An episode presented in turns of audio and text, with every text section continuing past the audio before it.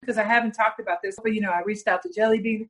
I got a chance to talk to Kenneth, you know, his mom, his sister, just just the family. You know, going back and forth with Vanessa. There's another side of the story that a lot of people don't know about him and how much he studied the game, how much we were alike. You know what I mean? Just our work ethic and just studying the game and watching video and being a student of the game. And I kind of had saw these interviews with other people, and I'm like, they don't really know him. You know, they know the basketball player, but they don't know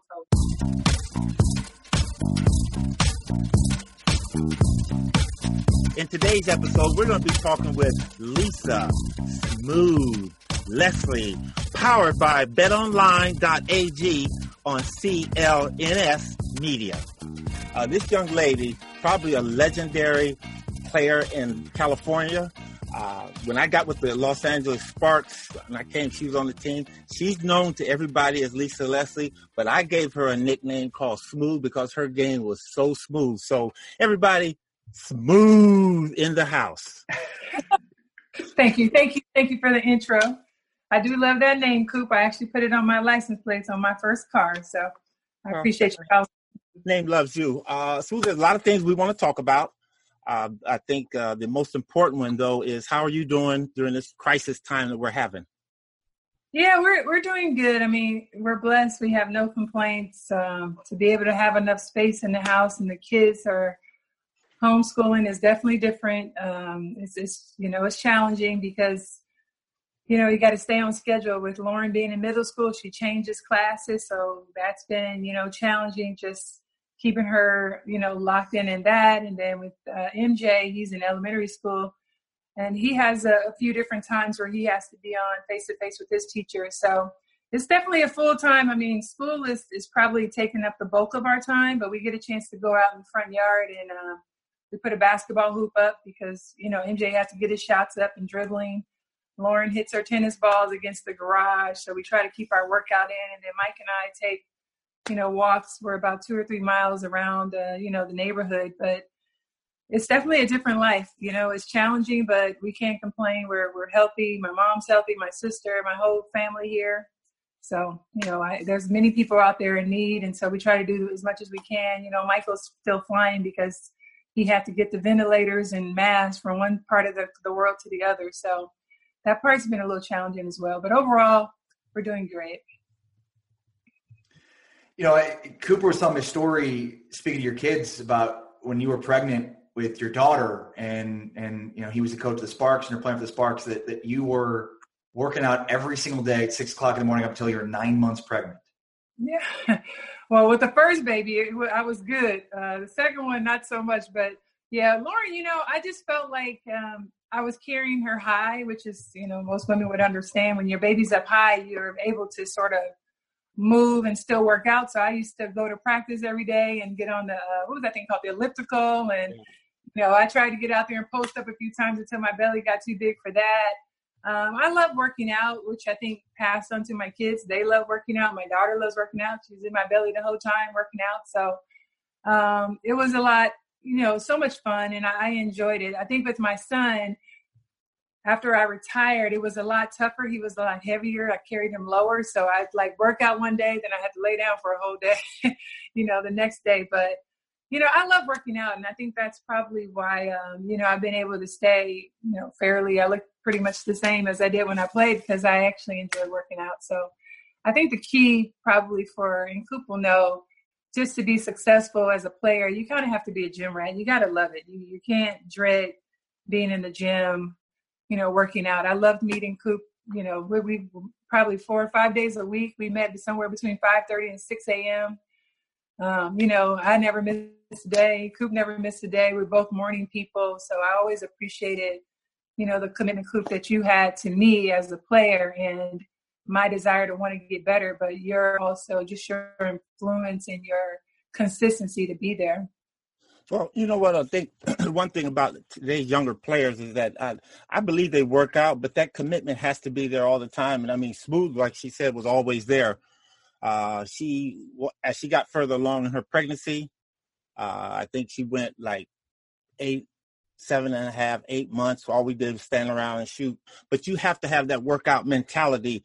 Uh, to sustain uh, your conditioning and to sustain a style of play. And I think that's the one thing that I commend Smooth with because she was always there up to her seven, eight months of pregnant. Once she couldn't do all those other things, all we did was stood around and shoot. She would shoot 100 shots, 200 shots.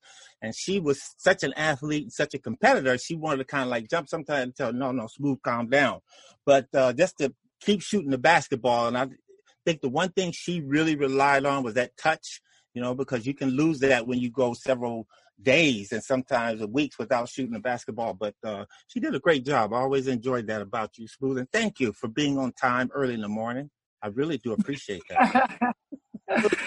well, you did you did teach me that, and I and I'm even that way through my life now. Like 15 minutes early to everything, or you if you on time, you late. That's what you used to tell us. So, uh, which you know, I think I got that also. My mom, my mom was my mom is a late person, and so when you're a kid and you have to be at practice, your parents don't understand like you can't just walk in when it's time for practice or a few minutes late. So that actually started for me in high school that I just hated being late when I had to rely on someone else to take me. And so it kind of carried over by the time I got to the Sparks and with you, and you were like, you know, you if you 15 minutes, if you're arriving here 15 minutes, uh, you know, early, then you're on time. And so for me, I'm like, oh, this is perfect. I can come shoot early. You know, you were always there. So for me, it worked great for me in my mind. I think we have the same kind of discipline and mindset. So mm-hmm. we, we never have any problems. I think sometimes some players is a little bit different, you know, they they come in late, they leave early, you know, that whole mentality. I used to get so pissed off with, you know, some other teammates that didn't have that same like will and drive to want to win because you got to win in practice to me. You win in practice and then the game is easy. But if you come in and all week you were in practice and giving half effort, what do you, how do you expect to have success in the game? You know. Hey, Smooth, with basketball, again, coming back here, with, like you just mentioned a little bit about high school, with basketball being such a man's sport when you first started playing, going through high school, and then eventually to college here at the University of Southern Cal, what was your mentality? Or your drive was to continue playing, but what was your mentality like knowing that basketball, people thought women couldn't play the sport of basketball? You mean once I got to SC or in high school? Well, going through high school and then trans- transitioning, going to SC. You know, honestly, I, I, wasn't really privy to the idea that women couldn't play uh, or that what society thought. You know, when you're younger, you, and we didn't have all these TV channels and all this internet, you know, so I didn't think to think less of myself that I couldn't do it. Uh, I think with my mom being a truck driver and me seeing her mm. driving her truck, and you know, that's a true, truly masculine job, but you know, she always had her lipstick tucked in her bra and her nails polished, you know. So I'm just like, I can do anything but maintain my femininity. I think that's what I saw in my mom. So for me, it was kind of like, you know, I play with magic, I play with the guys, I play with men all the time, but I would wear, you know, my shorts were short or my, you know, my stuff was matched up or I had on pink because I, I didn't want people to think I was a male. That was my thing. But as far as playing, I never thought that I couldn't do it. I just I, I, admired men playing basketball, and you know, it started really with you guys with Showtime. Um, Byron Scott and I both coming from Morningside High School.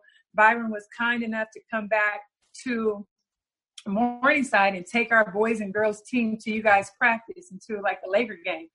And I mean, that probably didn't seem that big for him, but he touched my life in that way because that's how I, that was my first exposure to pro basketball to, to watching you guys practice. I'm like, this is, I mean, we were sitting way up in the rafters, but it didn't matter. We were in the Forum. That was my first time ever getting into the Forum. And so I think all those little pieces of watching and being inspired really from Showtime Lakers, from you guys, was what drove me. And then I saw one interview where Magic was talking, and you know, everybody knew Magic was, you know, Magic is Magic. But Magic was talking about his teammates, and he was like, you know, we need to win, we need a basket, I'm gonna get the ball to Big Game James. And I'm like, dang, you know, who's Big Game James? So I watched James Worthy and I just kept keeping an eye on him. And he was like an amazing scorer, as you know, your teammate. You know, you guys were all amazing, but you were a team. And so that is what inspired me. Watching Showtime Lakers, watching you got Coop with your socks up, you know, your defense. I mean, I'm like, dang, if, if, if anybody was going to get shut down, Koopaloop was going to be on him. You know what I mean? And so hmm. Kareem, the, the hook shot and his presence and, and just blocking shots. So I honestly was inspired watching you guys, but not thinking because I'm a female, I can't do it. Uh, so that, that was- along those lines, and looking at that, as you go through Southern Cal, you play four years there, and then the most at that time, people thought the pinnacle or the your ceiling was the Olympic Games. So you finally become an Olympian and you mm-hmm. win the Olympic gold medal and stuff like that. Then the WNBA comes into existence. What did you think about that? I was not ready. I was 100% not ready. I thought that the Olympics was the end of my career. I thought I retired in Atlanta. I went on and signed a modeling contract. I was in New York, and then they approached about the ABL, and I was like, nah, you know, I'm kind of busy. I don't really want to commit to do that. Then we heard the WNBA was going to start, which was like women's NBA, and I'm like, oh, well, if I'm going to play in anything, I'll definitely play in the WNBA. But I thought it was going to be a summer league. Like I thought we were going to play at Long Beach State and wear reversible jerseys. Like nobody ever mentioned the Forum you know, nobody mentioned that the Sparks were going to be connected to the Lakers. Like, I wasn't ready. So the real truth was, I showed up. I hadn't played basketball since the day I left the Olympic stage and got the gold medal. The whole year, I had not played basketball. I came showing up just like, okay, I can, you know, I can play ball, but I wasn't ready. I mean, I remember the jump ball and, and just the Forum, everything, and I was like, oh, this is for real. Like, this is serious. And I did not train. You know me, I'm very regimented. I'm going to train. I'm going to lift weights. I wasn't ready. I mean, I missed the, the dunk, but that day I almost got hung on the rim. It was just like I wasn't ready. And I had no idea that the stage was going to be what it was. I wasn't ready. Along those lines, I mean, how amazing it is, is to see you know, your involvement with WNBA at the beginning to where women are in the sport of basketball today, not just the WNBA, but I mean, look at the NBA, Becky Hammon and assistant coaches uh, across the league, executives across the league. I mean, can you just kind of speak to that? Yeah, well, for, for me, I've always had the bigger picture of it. it wasn't just about basketball. It was about an opportunity. We had a platform, we had cameras, we had a, the opportunity to be a role model. So for me, I, I was a part of you know trying to help the league whether we i would go fly to new york and be in meetings for you know back then sears and american express and our, our very first um, uh, sponsors. And i understood the importance of networking with those and, and cultivating those relationships signing autographs everywhere we went um, being just out there. And i thought that the first group of women, we really understood that it was bigger than basketball. But all of that really came from that 96 Olympic team. We had the same idea that we had to do outreach in the community. We had to do all these interviews. We had to do public speaking. Um, we had to go and do, you know, go sit and talk to every reporter. And we went through media training. So we were already prepared and programmed that no matter what anybody asked of us, we were prepared to do it. We didn't get paid to do it it was a part of sort of growing the game, if you will. And so to see the WNBA fast forward to now, in some ways, I'm always thinking like the ladies have to still keep in mind that we're growing the game, that we're a product, that you have to um, recognize that we have to give of our time and give back to the community. And I think we're doing a really good job. I love uh, where the WNBA, WNBA is. I love the relationship that the NBA has with the WNBA and helping it to grow, uh, the television contracts, and really uh, what the Players Association has been able to do. The union of that um, has continued to grow. And then the last thing I'll say is just what's really shifted, I think, more publicly now than ever is just the support of the NBA players supporting the league. And as we saw with um, our late great Kobe Bryant, just recognizing the value in what we're out there doing. Smooth. Uh, if someone NBA team were to come and say, "Hey, Lisa, come on, we need you on our coaching staff," would you come? Hi, this is Michael Cooper. Currently, with no NBA, NHL, or MLB, you might think there's nothing to bet on. Well, you'd be wrong. Our exclusive partner, BetOnline, still has hundreds of events games, and props to wager on, from their online casino to poker and blackjack, as they are bringing the Vegas to you. Missing the NFL? No problem. BetOnline has live daily Madden NFL 20 simulations you can wager on.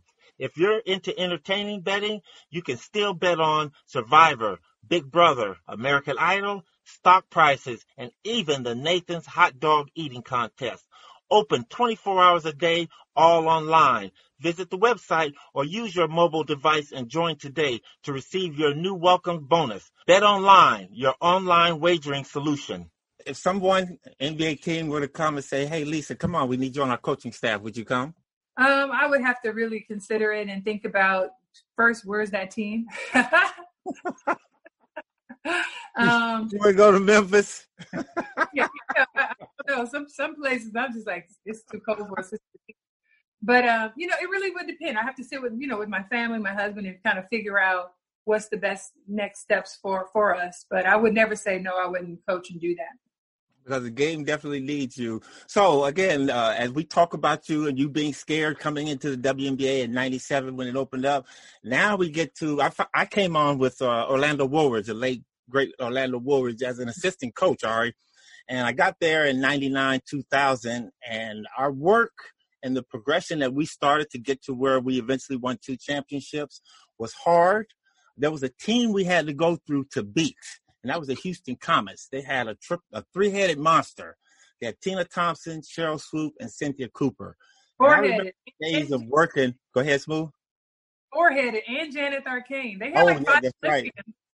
But the work that we had to put in as individuals with you and I doing our work like that and then transferring that when the season came back when most of our players came from overseas to get with the team to put the work in and it always felt like we were just treading water, running in mud because the first year we saw them smooth, we couldn't beat them and they would just beat us and they always had that that that little thing about them and it was toughness. But I think when you play and talk a little bit about this, when you play against great teams, they make you a great team somewhere along the line. Talk about what it took for us to get by that Houston Comet team and to eventually beat them after them winning four championships in a row.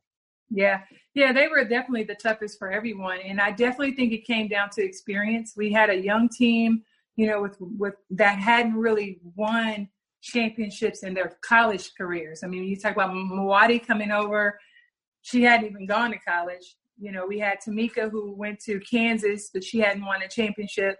Uh, I just think we didn't have enough winning experience under our belt, and it took time. And I think you, what you brought to us is how to win a championship. You know, uh, I had won championships in college. I mean, not in college, but in high school. I won with Team USA already. I knew what it took and the work ethic that it took to win championships. But I think to bring along a young team and to keep facing a very experienced team in Houston Comets, uh, we we had to just age. All we had was experience and time. And so I think we finally got to a point where you know, Meek, Tamecka got enough experience under her belt. Mwadi got enough experience. We got enough, uh, you know, Delisha, we got, that was another piece who came in and helped us. We had pieces, you know, we got Nikki Teasley, which was an amazing point guard. We, we had not really had a, a passer in that way. So I think the pieces came together as well as your leadership of how to win and how tough we play practice. I mean, you know, our, our I mean, our practices yeah. almost closed many times. Yeah because in the work ethic, you know, and you knew you had to either put put me and D together, you had to split us up to keep the fire going. And it was just all of those little pieces that it took to really become champions. I felt like it was more an eternal battle uh, within us as the Sparks to come together and to get strong enough and enough experience. Houston was amazing, you know, as we all saw and their experience the winning. Cynthia had won championships. Sheryl had won championships. Tina had won some, but she was an essential piece. Uh, Tammy Jackson had won championships with, uh, you know, being in the being an Olympian. And Janet from Brazil had been winning. Yeah. So I'm like, we was up against some horses that had winning experience, and I mean, hats off to them. They were tough to stop, and I felt like I was out there sometimes alone in a sense of understanding all their pieces, trying to figure out, damn, you know, we shut down one thing and here comes Swoopes come through. You know, you shut down Swoopes and then here comes Tina. It was just, and then Coop. They had all the pieces and they were phenomenal, but made us completely better. Um, and, and, that was the whole thing, is trying to get over that hump of, you know, it's like when Lakers facing the Celtics. It's just that rivalry was what made you better and what made us the 6 a.m. was all about trying to get past Houston. Uh, you know, it's Smooth, I'm going to commend you on this. And again, is the fact that you never gave up on your teammates. And that was the one thing that I was very impressed with because even though we had a lot of lows, you hung in there with your teammates. You were working to get make help get them better. Uh, one thing, Ari, about as a coach, I would one thing I'd always do would be like, ask the players what do they what do they see out there on the floor. And Lisa was probably one of the ones that always said something, and she was like truly like a magic or a bird. She was a coach on the floor.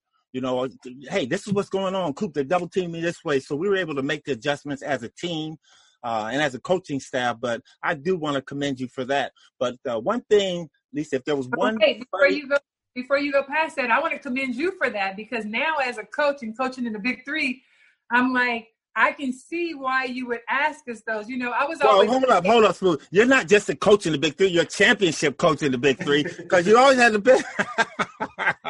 she won the championship last year. Had a very good season, and yeah, okay. I'm sorry. So go ahead. no, but I want to say I learned that from you because that that may be the difference, and I don't know if that's the difference between men, not necessarily men and women coaches, but the, a, a coach who played pro versus a coach who is a college coach that the college coach sort of runs the team. They speak with their assistants. They come back and they come up with a game plan. But I don't recall my college coaches, for as great as they were, Tara VanDerveer and you know Marianne Stanley, you know, to name a few, um, really ever asking what we saw and what we think is happening or what we should do. They just told us what we were doing. And so to have you as a coach, to have Karleen Thompson as a coach, you guys were great at first their interpersonal relationship with players and understanding each of us and our personalities, but as a whole, asking us what we thought in those moments while we were in the trenches was very valuable. So thank you for that because that helped me as a coach as well. You're welcome, Smooth. Uh, one more thing I like to talk about uh, along the WNBA lines is that we were going. Um, well, first of all, let's talk about the dunk. Okay, mm-hmm. uh, I know you and reading your book don't let the lipstick fool you. Had been dunking in high school and college. It was always a tennis ball, but it was uh, thirty. What is it? Four four minutes left in the first half against the Miami Sol, and you had an opportunity. The ball went down, and walk us through that and how you felt and the experience being the first woman to ever dunk in a, a live professional game. Well, I have to back up a little because the 2000 was that 2002. Yeah, 2001. So 2001.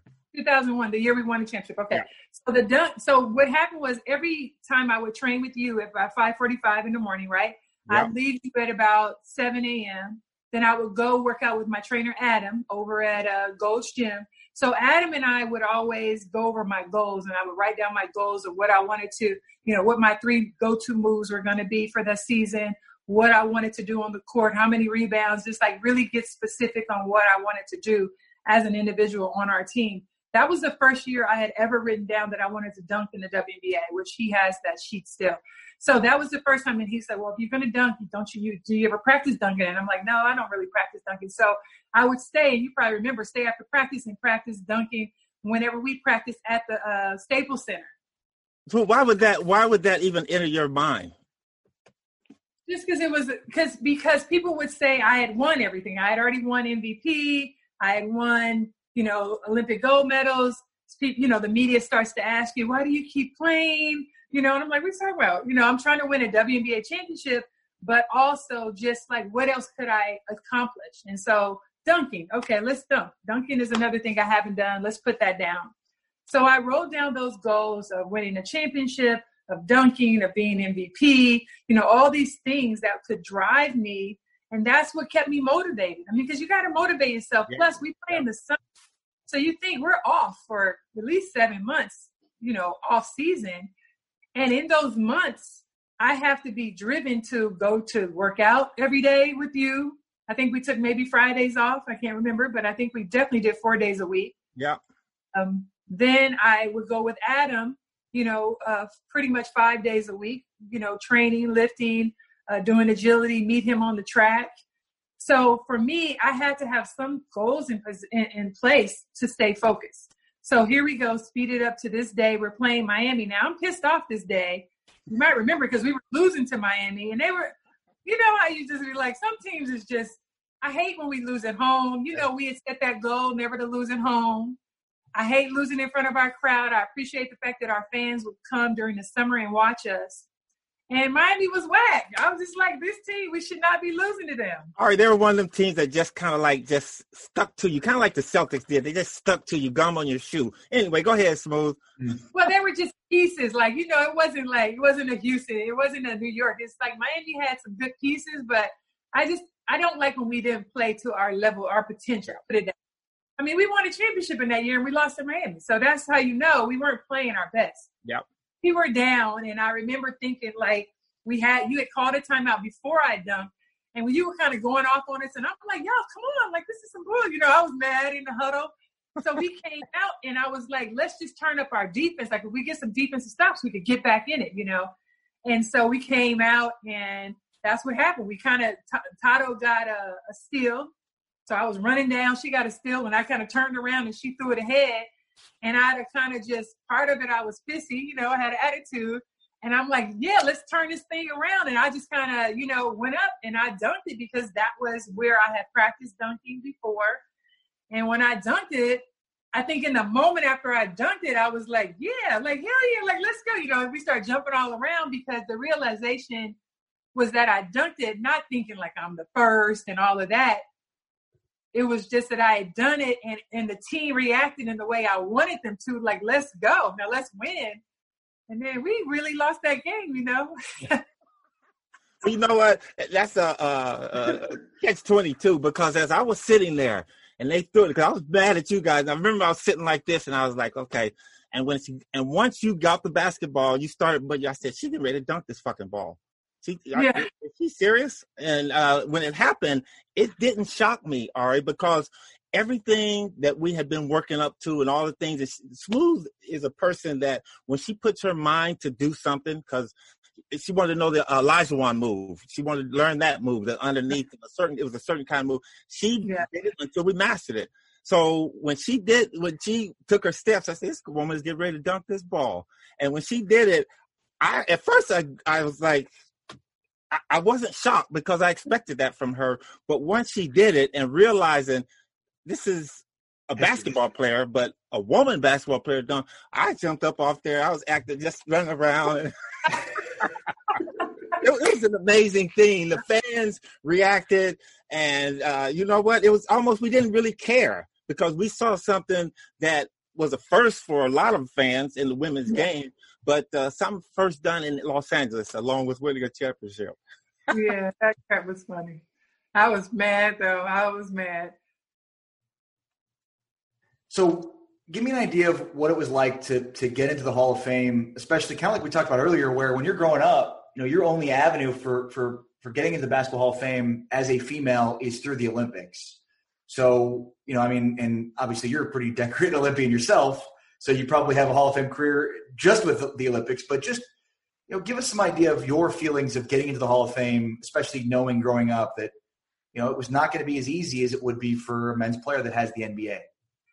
You know, I got to be honest with you. I either I was not, maybe I'm not a true basketball aficionado, but I had never once thought about the Hall of Fame or um, just. I, I don't know if I would say I didn't know of the Hall of Fame, but it just I didn't connect the dots. I really didn't. Uh, I didn't even think about it until I retired, and then someone told me, you know, you have to wait five years and then you go into the Hall of Fame. And I'm like, oh, the Hall of Fame like i don't know i just uh, never thought about i can't i wouldn't even lie to you and tell you oh i was dreaming of i didn't know i'm telling you me with basketball basketball became a means to an end for me like and maybe that's the part where coop's talking about as a female you know i, I realized it was um, seventh grade if i play basketball and i get good enough i can get a scholarship so i think it was piece by piece and again you got to think that i'm you know i'm born in 72 so my exposure, even the Olympics happened in 1984 in Los Angeles, and I never saw a game. So I wasn't into sports because no one in my house was really into sports like that. Mm. I didn't have a dad, so I don't have I didn't have you know brothers in the house.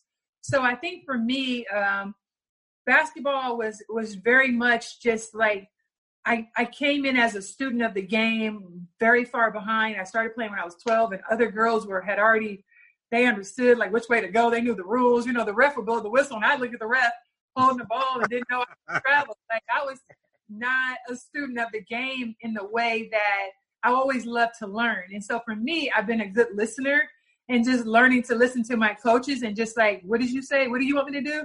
Okay, I'm gonna go out there and do it. And then if I don't do it, I need to go practice how to do that. And so I came into the game behind mm. learning and being a student of the game from day one. And so that never stopped. Just my appetite for learning and the education. And then I think uh, having really great coaches. You know, I had a really good high school coach who, you know, he he would teach me how to block shots by putting all my teammates in one line, and I would stand there and everybody had to come make a layup. And I just block their shot and learn to block it. And then they come from both sides and I block with my left hand and block with that's how I learned to block shots. And then I started to realize, oh, you know, after them scoring and I start sending shots, I'm like, oh hell yeah, I'm gonna play defense. Like defense is it, because I can block shots, you know. And I'm like, and who learns like that? And then I learned how to do runners with my coach holding a broom and me shooting over him, getting the ball, getting height on the ball, you know. So I feel like I came in just learning and having coaches who love to teach me because I would listen. You know, I didn't talk back. They said, you know, do do hook shots. I'd walk in and walk in circles and do a hundred hook shots, left hand and then right hand. So as a student of the game and really loving to learn, I was just I feel like it was just perfect timing. But my eyes were never set on things like accomplishing all of these goals far out. It really became I think micro, you know, I, I broke it down into micro pieces of what, yeah. You know, what's next is that I can get a scholarship to college if I keep training. Boom, I get the scholarship, I play at SC, and then I figure out, oh, people play overseas, like women play overseas. Uh, okay. Then I made my USA team. Now USA became um, more of a goal because I made my first junior national team as an 11th grader my first time on a plane ever, I went to Colorado Springs, where the Olympic Training Center is, tried out and made the junior national team as the only high school kid. That probably also opened up my horizon that I was in there with all college women and everybody had on numbers one through like 500. It was a, a gym full of three gym, three courts full of women playing ball. And I'm out here like blocking shots and, and tearing up college girls, not knowing and then they're like, you know who that was? Like, no, I don't know none of these girls. You know, Cheryl Miller was there. Uh, Cynthia Cooper's there. Wow. Uh, Pam McGee is in there. You know, Teresa Edwards, Katrina McClain, and I'm I'm I'm toe to toe with them. But uh, not knowing who they were probably made it better for me. I wasn't in awe. I'm just trying to I'm trying to block everybody's shot. So so I actually blocked like Katrina McClain's shot and I mean, it was a big deal. So I came down to the finalists, and they didn't put me on the national team because I was only in the um, 11th grade. So they put me on the junior national wow. team. Smooth. You know, basketball has brought all of us so much uh, joy uh, through the things that we've accomplished individually and uh, as team. Uh, but it also brings a little bit of pain too to us. Okay, um, talk a little bit about, if you want to, or if you can, about the death of Kobe Bryant, how that affected you. Well, you know, I think the unexpected situation for with Kobe was just it just hits home. I think for all of us because I don't know. It's not that you feel that you're you're invincible or anything, but it was just shocking it was just shocking. I, I probably say I was just on the sofa crying for for days, and then I text uh, Eileen, who's with Nike, because you know we're both Nike athletes, and I'm like, "Is this true?" Because I was friggin' just like everybody else saw it on TMZ, and then um, you know, and she was like, "Let me check." She checked, and she texted me, and she said yes, and you know, and Gigi was there too.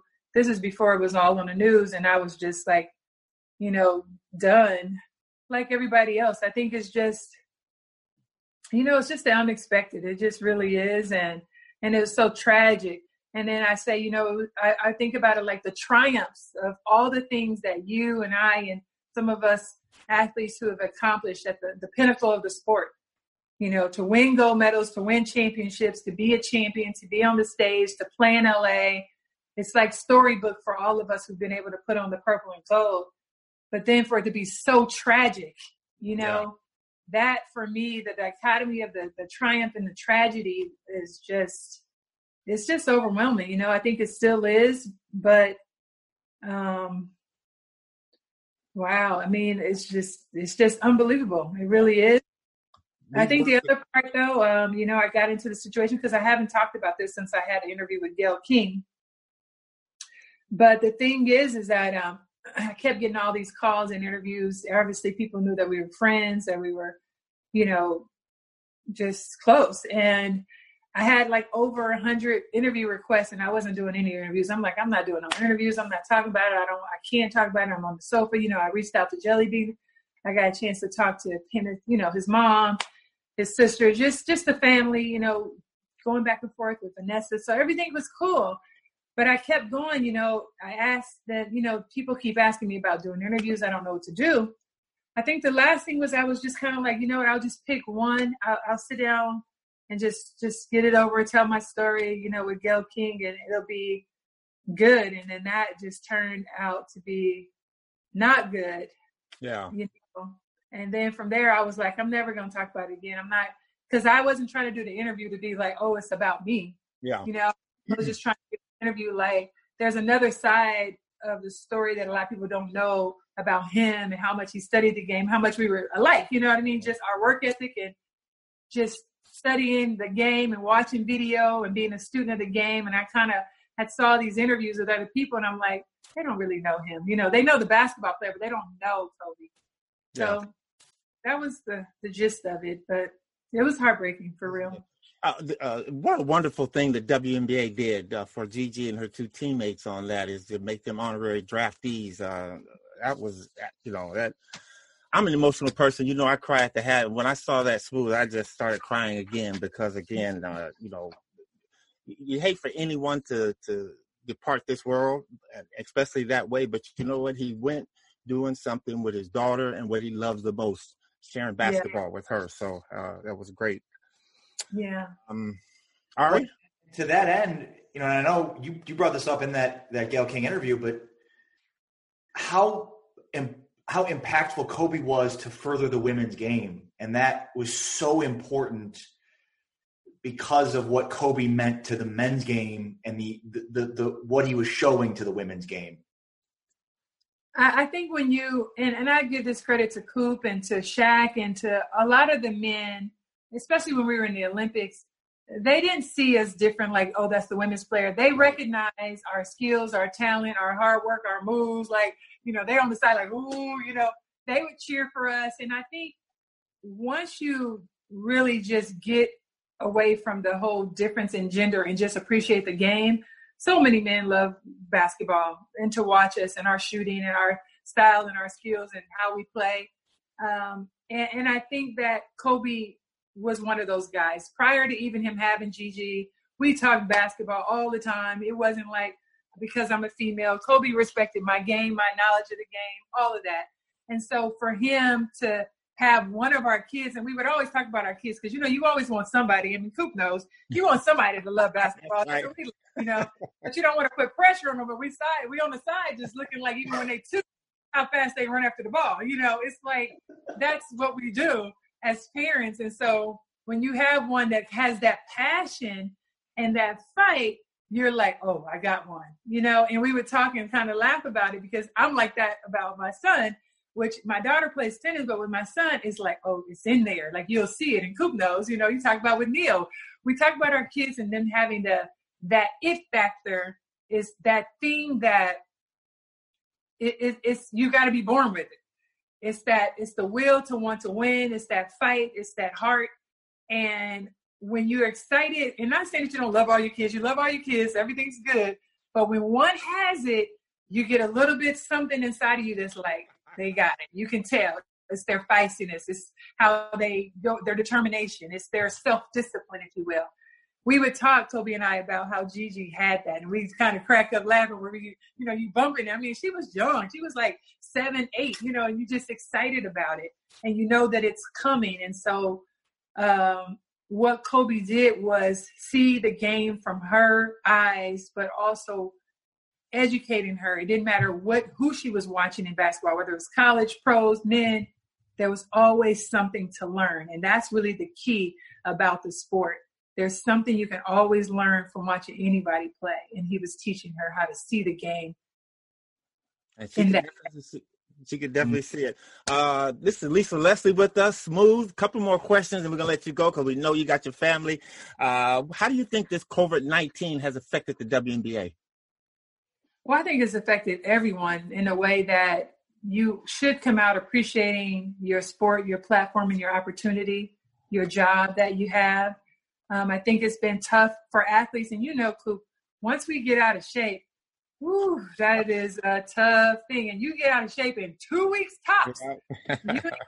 so it's going to be tough for every athlete who mm. does not have the ability to get out and run on the track, who doesn't have the ability to do some some true wind sprints or a 17 on the court, getting shots up. You know, our touch goes away within three days. If you're not in the gym, you know, you could have been, you could have had 20, 25 points. Go miss sit down for three days and don't pick up the ball. And you're, you know, I mean, you going, it's going to take you 25, 30 shots just to get those, you know, those points. So the touch in the game for basketball is just, it's going to be tough and it may be ugly when you see it come back. The turnovers, the timing will be off. You pray that people don't get injured because yeah. that's another thing. You know, just almost people used to say, you know how you used to ask me all the time, Smooth, do we want a day off? I'm like, I don't want no day off. I used to tell you, I remember, no yep. days. I don't want to. take, I'd rather come in and do 45 minutes of just shooting and you talking to us or us watch video than to take a day off. Because to take a day off, number one, we're gonna come back and you was gonna kill us anyway. All right. running. You you lose your touch. You know yeah. what I mean? So you got to take your moments, but to be off for COVID 19, it's, it's got to be tough for every single athlete, especially those that were training for the Olympics. Yeah, let's hope everybody's staying in shape. So we'll give you a couple of names, and I want you to give me something about them. This is called Coop's Lightning Round, okay? Kevin Durant.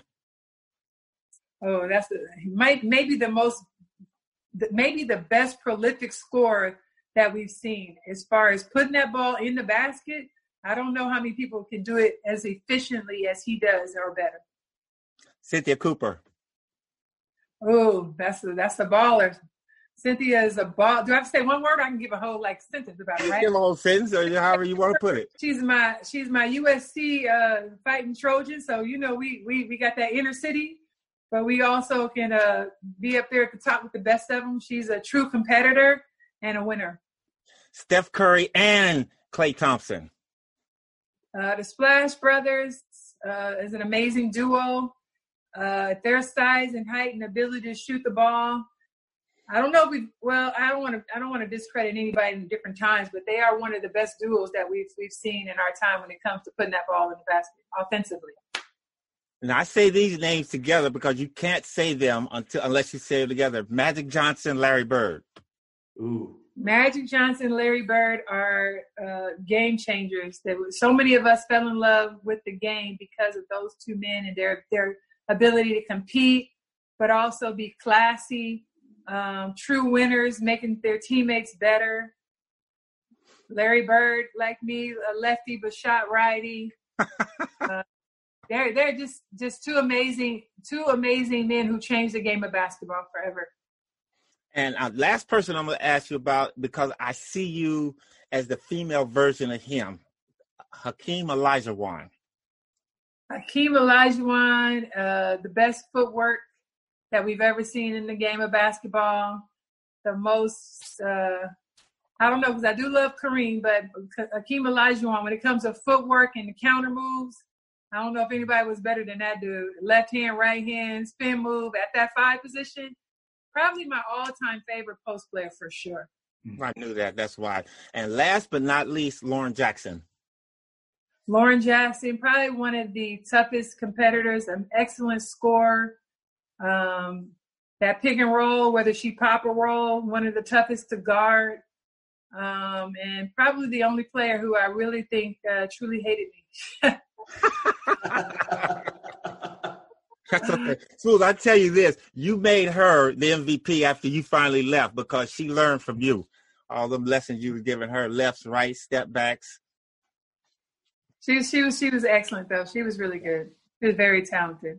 Smooth, and you know I always just tell you this is that remember we would go over to UCLA and play against Magic's guys over there, and I said, you know what? I used to tell them guys over there, I said, listen, if you guys just play her and don't get too physical with her, just play her. Lisa can kick all y'all's ass over here. And she used to give them buckets, man, left, right, until they got mad and they got physical and started banging on her a little bit. And she'd go up for her jumper and they put her hand on her hip and kind of knock her off balance is when she struggled a little bit. But I told Cedric Maxwell this that Lisa Leslie, had she played in the league, would whoop your ass. and I believe that. I really do believe that. Smooth, how do you well, think you would have fared? You know, I always respected the man's game, and I and, you know I play with men all the time. Coop, you yeah. see me play with gay players, and you're right. Uh, there's a certain level of physicality that I, I, won't say no woman. There maybe somebody will be born that could really handle, but men are just stronger. I mean, and you know, I had to use, you know, I played a two guard when I played with the guys who made sure I came off screens and shooting, but I could never play in the post with the men.